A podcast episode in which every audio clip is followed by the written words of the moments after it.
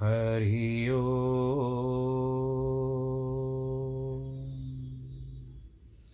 हरि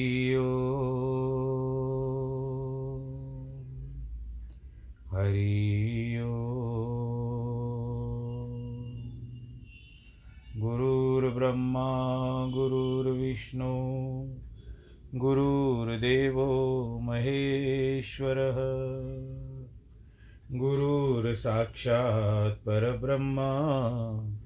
तस्मै श्रीगुरवे नमः। विघ्नेश्वराय वरदाय सुरप्रियाय, लम्बोदराय सकलाय जगद्दिताय नागाननाय श्रुत्यगविभूषिताय गौरीसुताय गणनाथ नमो नमस्ते। नाहं वसामि वैकुण्ठे। योगिनां हृदयेन च। मद्भक्तां यत्र गायन्ति, तत्र तिष्ठामि नारद। जिस घर में हो आरती, चरण कमल चितलाय तहाँ हरि वासा करे, ज्योत अनंत जगाए। जहाँ भक्त कीर्तन करे बहे प्रेम दरिया। तहाँ हरि श्रवण करे, सत्यलोक से आए। सब कुछ दीना आपने, भेंट करूँ क्या नाथ? नमस्कार की भेंट लो, जोड़ू मैं दोनों हाथ। जोड़ू मैं दोनों हाथ। जोड़ू मैं दोनों शान्ताकारं भुजगशयनं पद्मनाभं सुरेशं, विश्वाधारं गगनसदृशं मेघवर्णं शुभाङ्गं, लक्ष्मीकान्तं कमलनयनं योगिभिर्दानगम्यं, वंदे विष्णुं भवभयहरं सर्वलोकैकनाथं मङ्गलं भगवान् विष्णु मङ्गलं गरुडध्वज मङ्गलं पुण्डरीकाक्ष मङ्गलायस्तनोहरि सर्वमङ्गलमाङ्गल्ये शिवे सर्वार्थसाधिके, शरण्ये त्र्यम्बके गौरी। नारायणी नमोऽस्तु ते, नारायणी नमोऽस्तु ते। नारायणी नमोऽस्तु ते। श्रीकृष्णगोविन्द हरे मुरारे, हे नाथ नारायण वासुदेव। श्रीकृष्णगोविन्द हरे मुरारे, हे नाथ नारायण वासुदेव। हे नाथ नारायण वासुदेव। श्रीनाथ नारायण वासुदेव हे नाथ नारायण वासुदेव श्रीनाथ नारायण वासुदेव श्रीकृष्णगोविन्द हरे मुरारे।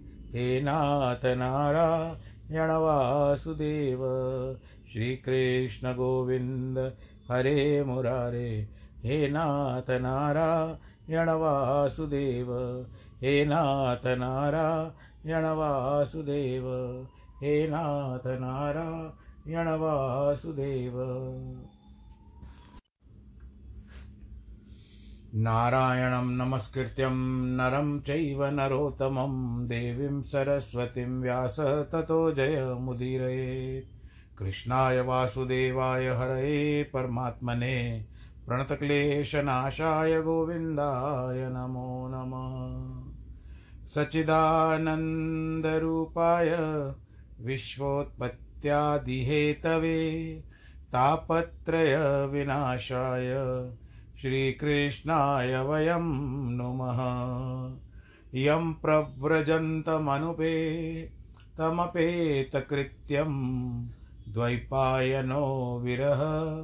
कातर आजुआवः पुत्रेति तन्मयतया तर्वो विनेदोस् तं सर्वभूतहृदयं मुनिमानतोऽस्मि मुनिमानतोऽस्मि मुनिमानतोऽस्मि। बोलो श्री कृष्ण कन्हैया, लाल की जय। श्रीमद् भागवत महापुराण की जय। प्रिय भक्तजनों श्रीमद् भागवत की कथा को प्रणाम करते हुए भगवान श्री कृष्ण चकन्या लाल के चरणों में प्रणाम करते हुए आज हम प्रसंग में चलते हैं। भगवान और कृष्ण के उद्धव और कृष्ण के प्रसंग में, जहाँ पर भगवान कृष्ण जो है उनके उद्धव के प्रश्नों के उत्तर दे रहे हैं। उद्धव जी पूछते हैं, प्रभु लोग तत्व की कई संख्या बताते हैं जो कल आपने सुना। इसका आगे क्या कहते हैं कि सर्व न्यायम युक्ति मतवाद विदुषाम केवल शोभनम। भगवान कहते हैं, सब पक्ष ठीक है। आत्मा अस्थि और नास्ति को कोई भेद नहीं चलता। लेकिन जो परमात्मा से विमुख हैं, वे हमेशा इसी में लगे रहेंगे कि क्या दृष्टा है, क्या दृश्य है। वे छोड़ेंगे नहीं। उद्धव यह पूछते हैं, महाराज, जो लोग आपको भूलकर संसार में लगे हैं, वे किस प्रकार भटकते हैं? भगवान ने बताया, मणिराम होते हैं ना, ये बड़े बड़े खेल रचते हैं। यही एक देह दूसरे देह में जाते हैं। आत्मा उस मन को, मैं, मेरा समझकर उसके साथ साथ अपने जाने का अनुभव करता है। जैसा ध्यान करता है, वैसा ही हो जाता है। अब नया शरीर आता है तो पूर्व देह की अत्यंत विस्मृति हो जाती है। हमको ही किसी को नहीं पता कि हम पूर्व देह में क्या थे। किसी भी कारण से पूर्व जन्म की विस्मृति हो जाने का नाम मृत्यु और किसी भी शरीर को मैं के रूप में मानकर बैठा नाम जन्म है। कि जन्म स्वात्मतया पुंस सर्वभावेन भूरिधि, भूरिध, विषय स्वीकृतिम प्रादुर्यथा, स्वप्न मनोरथ। स्वप्न मनोरथ क्या क्या होता है? कभी कभी तो जागते ही रहते हैं और ख्याल होता है कि चल रहे हैं। इस समय इतने तन्मय हो जाते हैं कि पाँव तक हिलने लगते हैं, हाथ तक हिलने लगते हैं। कभी कभी मन सोचते सोचते जीभ से बोलने लगता है। इसकी तयम तन्मयता होती है कि उसी समय अब जैसे कोई गीत गा लेता है, उसको भाव आता है और वो गाने भी लगता है तो जीवा चलने लगती है। इस प्रकार जब मैं जिस पर शरीर, मैं जिस शरीर पर चढ़ जाता है वह शरीर के साथ उसका जन्म हो जाता है। और जब उस शरीर से निवृत्त हो जाता है, अथवा यूँ कहो कि शरीर छूट जाता है, तब उसकी मृत्यु हो जाती है।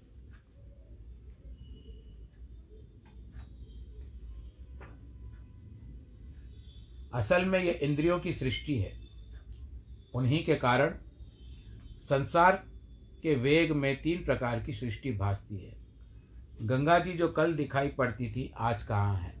वो तो सैकड़ों मील दूर बह गई। मनुष्य शरीर का भी यही हाल है।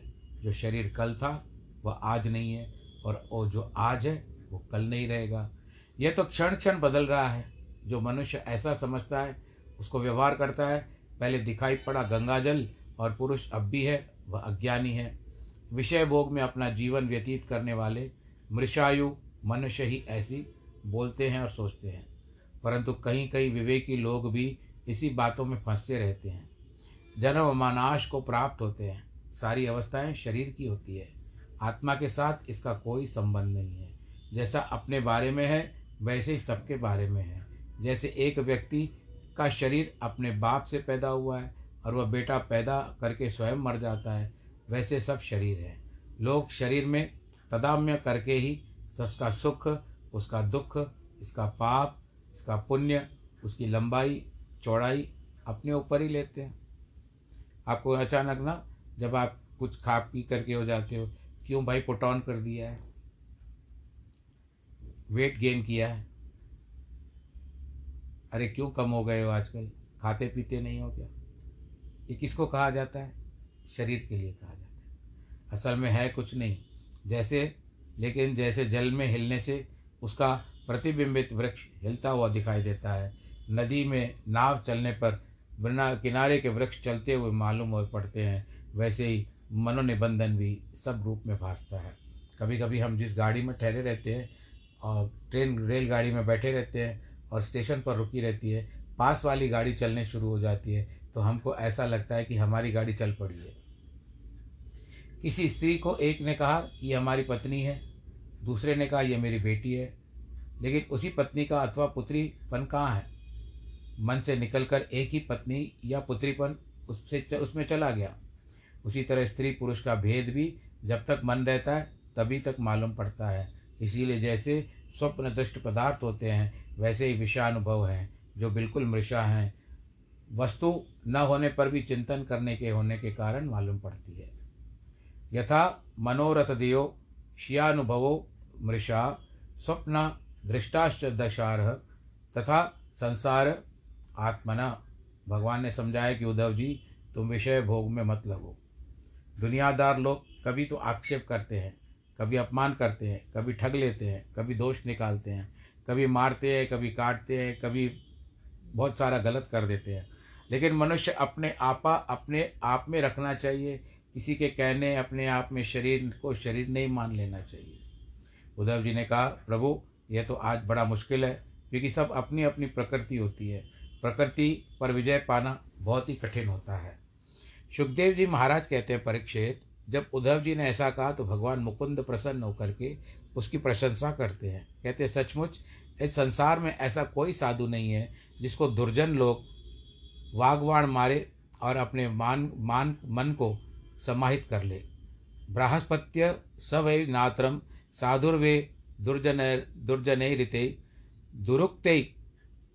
दुरुक्त भिन्नमात्मान यह समाधु तुम ईश्वर इस श्लोक की चर्चा चलने पर कहते हैं कि यह पुरुष साधु है जो दुर्जनों द्वारा गाली गलौज करने रहने पर भी अपने मन को समाधान कर ले। ऐसा कहा कई जगह होता है। साधु संतों के बारे में कोई कई बातें बताई जाती है, परंतु साधु क्या होता है? उसको ना ले दिल पर। बुरा तो लगता है भाई, आखिर मन है। साधु संतों को बुरा भी लगता है, लेकिन उनको बेचारा समझ करके छोड़ दे। परंतु ऐसा अर्थ अन्य किसी भी टीका टिप्पणी में न आते वाण से उतनी चोट नहीं लगती, जितनी चोट वाणी से लगती है। और कहते हैं कि वाण की पत्नी वाणी है। इसके संबंध में भी बताया जाता है। शरीर चाहे कितना भी सुंदर हो, उसके शरीर को जरा सा कोड़ हो जाए, सारा सौंदर्य खत्म। इसी प्रकार मनुष्य में कितने भी सद्गुण हैं, परंतु जब लोभ आ जाता है तो उसके कोड़ के समान ही उसके जीवन को दाग लग जाता है। धन तो ऐसा है कि उसको कमाने में, बढ़ाने में, उसके रख रखाव में, उसे खर्च करने में, नाश से बचाने में, उसका उपभोग करने में, जहाँ देखो वहाँ दुख है। धन के साथ पंद्रह दुख लगे हुए हैं। इसीलिए इनसे ज़रा बचकर रहना चाहिए। धन के लिए संबंधी शत्रु हो जाते हैं और मित्र छोड़ करके चले जाते हैं।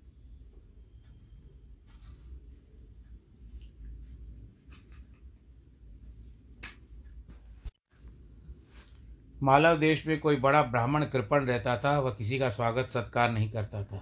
उसके सब संबंधी दुखी हो गए। धर्माधिक के बिना उसका धन भी नष्ट हो गया।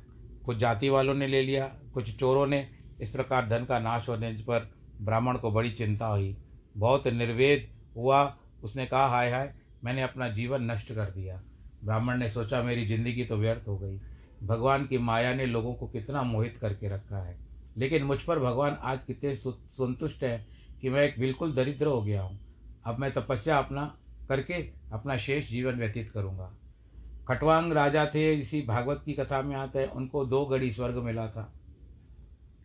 दो घड़ी में स्वर्ग मिला और पास में अभी भी बहुत समय है। इस प्रकार ब्राह्मण मम्मा, ममता, अहंता छोड़कर भिक्षु हो गया। वह एक गाँव, नगर में घूमे और किसी को अपना परिचय न दे लोग उसका अपमान करते थे।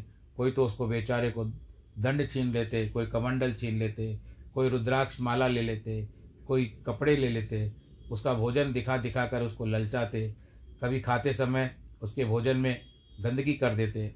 कोई चोर डाकू बताता, कोई निंदा करता, लेकिन ब्राह्मण सोचता, यह तो मेरे प्रारब्ध का फल है। कभी उसके मन में कभी दुख आता ही नहीं था। वह अपने धर्म पे दृढ़ रहा, उसने अनुभव किया उसे कोई दुख देने वाला नहीं है। देवता, आत्मा, ग्रह कर्म काल ये सब दुख देने वाले नहीं हैं। मनुष्य जो दुख होता है, उसके मन से ही होता है। असल में चीज़ जहाँ, जिस समय जैसी होती है, उसी देश में, उसी काल में, उसी आकार में उसका उसका उपादान भी होता है। जैसे घड़ा है तो घट देश में, घट काल में, घट आकृति में, घट की उपादान भूत, मृतिका विद्यमान है। इसी प्रकार जो सुख दुख होता है, वह जिस हृदय देश में होता है, यावत काल रहता है। जैसी उसकी रूपरेखा होती है, वही उसका उपादान होता है। मन के बिना दुख नहीं होता। दुख का उपादान प्रतिकूल संवेदन वाले मन में ही है। मन ही वृत्तियों की सृष्टि करता है। आत्मा असंग है। अध्याय से कारण ही सारा का सारा दुख होता है। कामनाओं का कारण ही जीव को संबंधन होता है। ईश्वर को बंधन नहीं होता। अगर संसार के दिखने से ही किसी को बंधन होता है तो ईश्वर भी बंधन होना चाहिए। दान, स्वधर्म, जप, नियम जितने साधन है, वे मन को वश करने के लिए है। सबसे बड़ा योग है मन को सम्मानित, समाहित रहना है। मन को ऐसे दफना दो जैसे मर गया है। वह तो है ही नहीं। हम लोग कहते हैं ना, हमने अपने मन को मार करके कर लिया। चलते फिरते बोलते भी मन को दफना कर रखो। उसको जगा कर मत रखो। जब कोई मर जाता है तो समाधि दे देते हैं। वैसे समाधिस्थ कर देना चाहिए। मन में पूरा समाधान रहना चाहिए। जिसका मन शांत है, उसको दान आदि का कोई प्रयोजन नहीं है। जिसका मन असंयत है, उसको भी दान आदि से क्या प्रयोजन? सारे देवता मन के वश में हैं। जो लोग अपने को वश में नहीं करते हैं, दूसरों को वश में करने के लिए वे संसार में मित्र, उदासीन, रिपु मतलब शत्रु बनकर झूठ मूठ विमूढ़ हो जाते हैं। ये देव, देह केवल मन का खेल है। इसमें मैं मानकर लोग संसार में भटकते हैं। यदि कोई दूसरा सुख दुख हेतु हो तो भौतिक वस्तु की स्थूल सूक्ष्म को ही दुख देगा। आत्मा को दुख नहीं होगा। फिर जब कभी ये दांत से अपनी जीभ कट जाए तो मनुष्य किस पर क्रोध करे? एक बहुत भले मानुष थे, एक दिन उसके दांत से उसकी जीभ कट गई। लोहा लेकर अपने दांतों को तोड़ने के लिए तैयार हो गया। किसी ने समझाया तुम्हारी जीभ तो कटी तो कटी, अब तुम्हारे दांत भी टूट जाएँगे। ऐसी गलती क्यों करते हो? तो देवता भी सुख दुख नहीं देते। सुख दे दुख देने वाला आत्मा भी नहीं है, ग्रह आदि भी नहीं है, कालादि भी सुख देखे तो नहीं है कि दूसरा कोई दूसरे को सुख दुख नहीं देता। को न काऊ सुख दुख कर दाता, निज कृत कर्म भोग सुन भ्राता। जो लोग अपने में कर्तापन मानते हैं, उन्हीं लोगों को भाव होता है। इसने हमको खूब सताया। जो अपने को कर्ता नहीं मानते, वे दूसरे को कर्ता कहाँ से मानेंगे? जो भक्ति सिद्धांत की दृष्टि से यह मानते हैं कि ईश्वर ही सब कुछ करवा रहा है, उनको तो सब जगह अपने प्यारे के हाथ ही दिखाई देते हैं। इसीलिए नहीं, कहीं भी किसी भी दूसरे के द्वारा दुख नहीं मिलता। भिक्षु ब्राह्मण तो ने अब निश्चय कर लिया कि मैं मुकुंद भगवान के चरणारविंद की सेवा करूँगा। और इस अज्ञान अंधकार के पार हो जाऊँगा। दुख मुझे छुएँगे नहीं। इस तरह महात्मा बिना धन के निर्विण होकर सारी पृथ्वी में घूमता रहा। दुष्ट लोग उसको सताते रहे, परंतु वह अकंपित रहा। अकंपित रहकर ही उसने गाथा का गान किया है। इसीलिए उद्धव जी, सुख दुख देने वाला दूसरा कोई नहीं है, अपनी भ्रांति ही सुख दुख देती है। संसार के शत्रु मित्र अपने अज्ञान को बनाए हुए हैं। इसीलिए अपने मन को वश में करो, मुझमें स्थित करो भिक्षु ने जैसे सुख दुख सह लिया है, वैसे ही महात्मा को भी सुख दुख सह लेना चाहिए। जो पुरुष एकाग्र चित्त से इस भिक्षु गीत को सुनता और धारण करता है, उसको कभी भी सुख दुख नहीं सताते। एक बार सुन लेने से, भूल जाने से नहीं होगा। इसको बार बार सुनोगे, तब जा कर के असर होगा।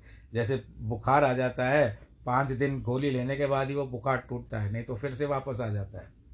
भगवान कहते हैं कि, उद्धव जी अब मैं तुमको सांख्य तत्व बताता हूँ, जिसे जानकर मनुष्य भेद भ्रम छोड़ देता है। यह सांख्य तत्व श्रीमद् भागवत में ही आगे भी आया है, जिसको कपिल मुनि ने अपनी माता को सुनाया था, देवूति को। किसी भी वस्तु के वर्तमान स्वरूप को समझाने के लिए उसके जन्म और प्रलय स्वरूप कल्पना की जाती है। तभी उसका वर्तमान स्वरूप समझने में आता है। आदि युग में जब भी लोग विवेकी होते हैं तो ज्ञान और अर्थ, दृष्टा और दृश्य जुदा जुदा नहीं रहते। सब ब्रह्म रूप रहता है। वहीं सब माया के प्रतिफलित होता है। जब दृष्टा, दृश्य दो दो के रूप में दिखने लगता है, उसमें एक का नाम होता है प्रकृति, दूसरे का नाम होता है पुरुष। ज्ञान का नाम पुरुष है, श्रेय ज्ञेय का नाम प्रकृति है। इसी से सत्व, रज, तम तीन गुण आते हैं और अहंकार आदि से युक्त होकर पाँच भौतिक सृष्टि होती है। फिर उसी में मेरा शरीर प्रकट होता है। मेरे शरीर में नाभि होती है, नाभि में पद्म होता है। पद्म से ब्रह्मा होते हैं। वे ब्रह्मा चतुर्दुष्ट लोगों की सृष्टि करते हैं। ये सारी सृष्टि कर्म का फल है, परंतु भक्ति का फल वैकुंठ है। भक्ति फल वैकुंठ को छोड़कर बाकी सब गतियाँ चल हैं। मैं ही कलात्मा हूँ, मुझमें ही यह संसार डूबता उतरता है। मैं उसका आदि, अंत और मध्य में ही हूँ। जिस प्रकार सोना और मिट्टी में जो घड़ा कंगन और आदि विकार हैं, वे व्यवहार के लिए है। परंतु यदि मध्य अंत में सोना और मिट्टी ही तो इस प्रकार जिसको लेकर उसकी सृष्टि चलती है अबाधित तत्व सत्य है। जो बनते बिगड़ते हैं, उनका नाम है विकार। जब विलय प्रलय हो जाता है, जब ये सब के सब अंततः प्रकृति में और प्रकृति महापुरुषों में आकर के लीन हो जाती है। इस प्रकार सृष्टि स्थिति प्रलय की दृष्टि से इस पर विचार करना भी ज्ञान की एक प्रक्रिया है। सांख्य के सिद्धांत पर तत्व का निरूपण नहीं करते हैं। एक प्रकार का ध्यान निरूपण है। सृष्टि में कहीं भी राग द्वेष नहीं होना चाहिए, क्योंकि वह एक में एक में से निकली है, एक में रह गई है, एक में लीन हो गई है। इसीलिए सब एक है कि एव मनवी क्षण क्षण से कथम वैकल्पिको ब्रह्म, मनसो हृदय तिष्ठेत, व्योमनि वार्क्यो दयो दयेतम। एष सांख्यविद प्रोक्त संशय ग्रंथि वेदन प्रतिलोमा नु लोमाभ्यां परावृदृशा मया। प्रतिलोम मानुलोम पद्धति से विचार करने से सृष्टि और प्रलय की कल्पना करके बुद्धि में तत्व की एकता बैठा दी जाए। भगवान कृष्ण ने गुणों के स्वरूप का वर्णन कहा। उद्धव जी, शम, दम तितिक्षा, ईक्षा, तपस्या सत्य, तुष्टि, त्याग, सुप्रहा, संतोष आदि सत्व की वृत्तियाँ हैं। अभिलाष, व्यापार आदि रज की वृत्तियाँ हैं। क्रोध, लोभ, हिंसा, तम की वृत्तियाँ हैं। इन्हीं वृत्तियों के अनुसार मनुष्य अपने अपने कर्म करता है और उन कर्मों के अनुसार उसकी गति होती है। तुम अपने मन को देखकर यह समझ सकते हो कि इस समय कलयुग हो कि त्रेता में हो, द्वापर में हो। असल में मन की बुराई हो, बुरा समय हो, बुरा स्थान तथा मन की अच्छाई अच्छा स्थान और अच्छा समय है। जब मन खूब प्रसन्न हो, मुझ परमात्मा में लगा रहा हो, निसंग हो, सत, समझना चाहिए कि सत्व गुण है। जब मन भटक रहा हो तो समझ लो कि रजुगुण है। जब मन में आलस्य आदि हो तो समझना चाहिए कि तमोगुण है। इसी प्रकार जो जागृत, स्वप्न, सुषुप्ति तीन अवस्थाएँ हैं वे भी तीनों गुणों के द्वारा ही होती है। तीन गतियाँ भी गुणों से ही होती हैं। गुणों के कारण ऊपर अथवा नीचे चाहे की और चाहे गति प्राप्त हो। परंतु यदि पुरुष त्रिगुणातीत हो जाए तो उसे मेरी प्राप्ति होती है। ज्ञान भी तीन प्रकार का है। अपने को जानो तो सात्विक ज्ञान भेद को जानो तो राजस ज्ञान, मूर्ता को जानो, मूर्ता की तरह तो तामस ज्ञान। परंतु मुझ परमात्मा का ज्ञान हो जाए तो वह निर्गुण ज्ञान है। देखो, गीता में जो ज्ञान का उपदेश दिया है वह त्रिगुणों के अंदर दिया गया है, परंतु यहाँ भागवत में जो एक एक विभाग बताया है, वह बिल्कुल विलक्षण है। उद्धव जी, वन में रहना सात्विक है, गाँव में रहना राजस है जुआ घर में रहना तामस है, मेरे मंदिर में रहना निर्गुण है, गुणातीत है।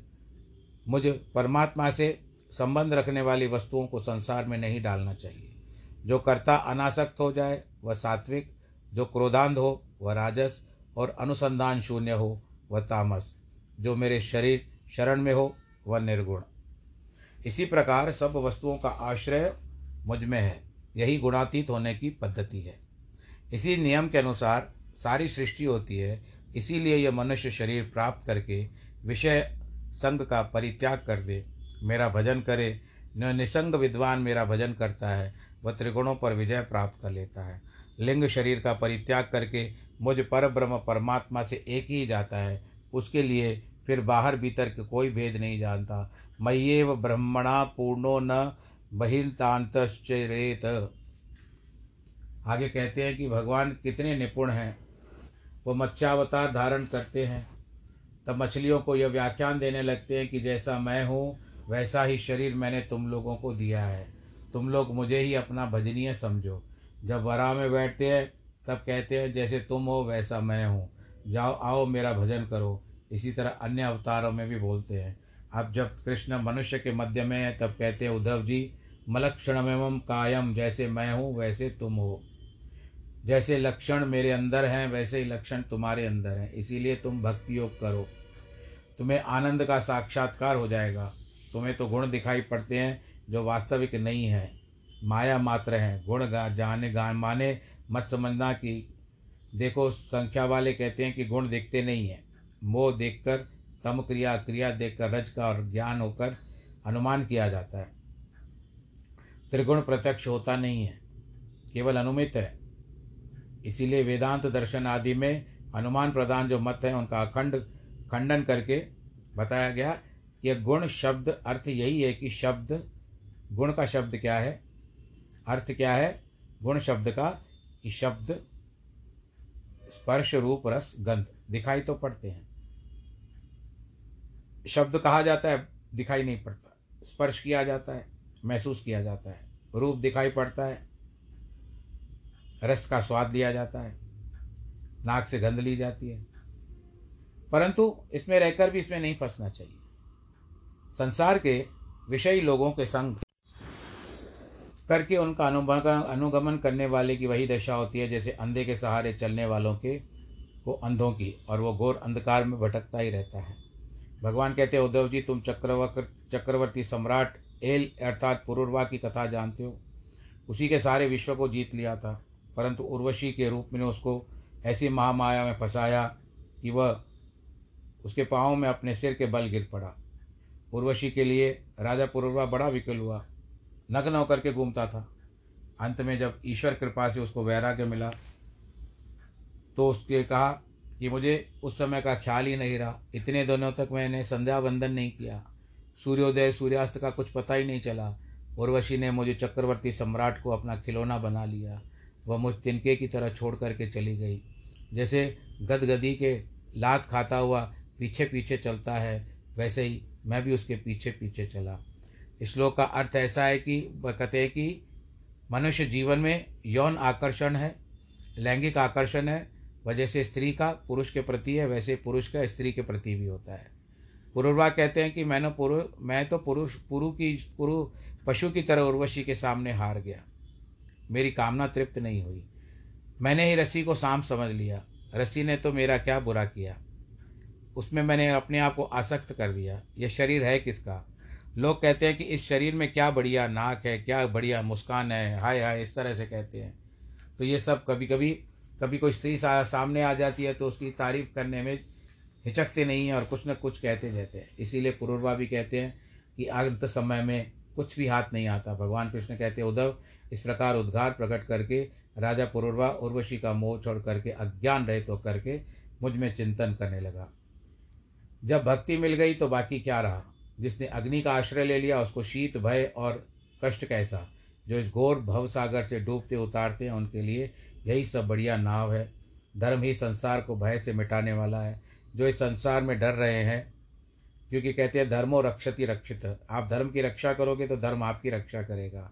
लेकिन अपने धर्म लेकर के कहो, बहुत अच्छा है। उनके लिए संत संत ही शरण्य है, कहते हैं, सूर्योदय होता है तो मनुष्य की आँखों को रोशनी मिलती है। लेकिन उसे दिखता क्या है? विषय भोग। राम राम क्या वह सूर्य संतों की बराबरी करेगा? क्योंकि संत तो वो आँख देते हैं जो भीतर परमात्मा का दर्शन कराते हैं।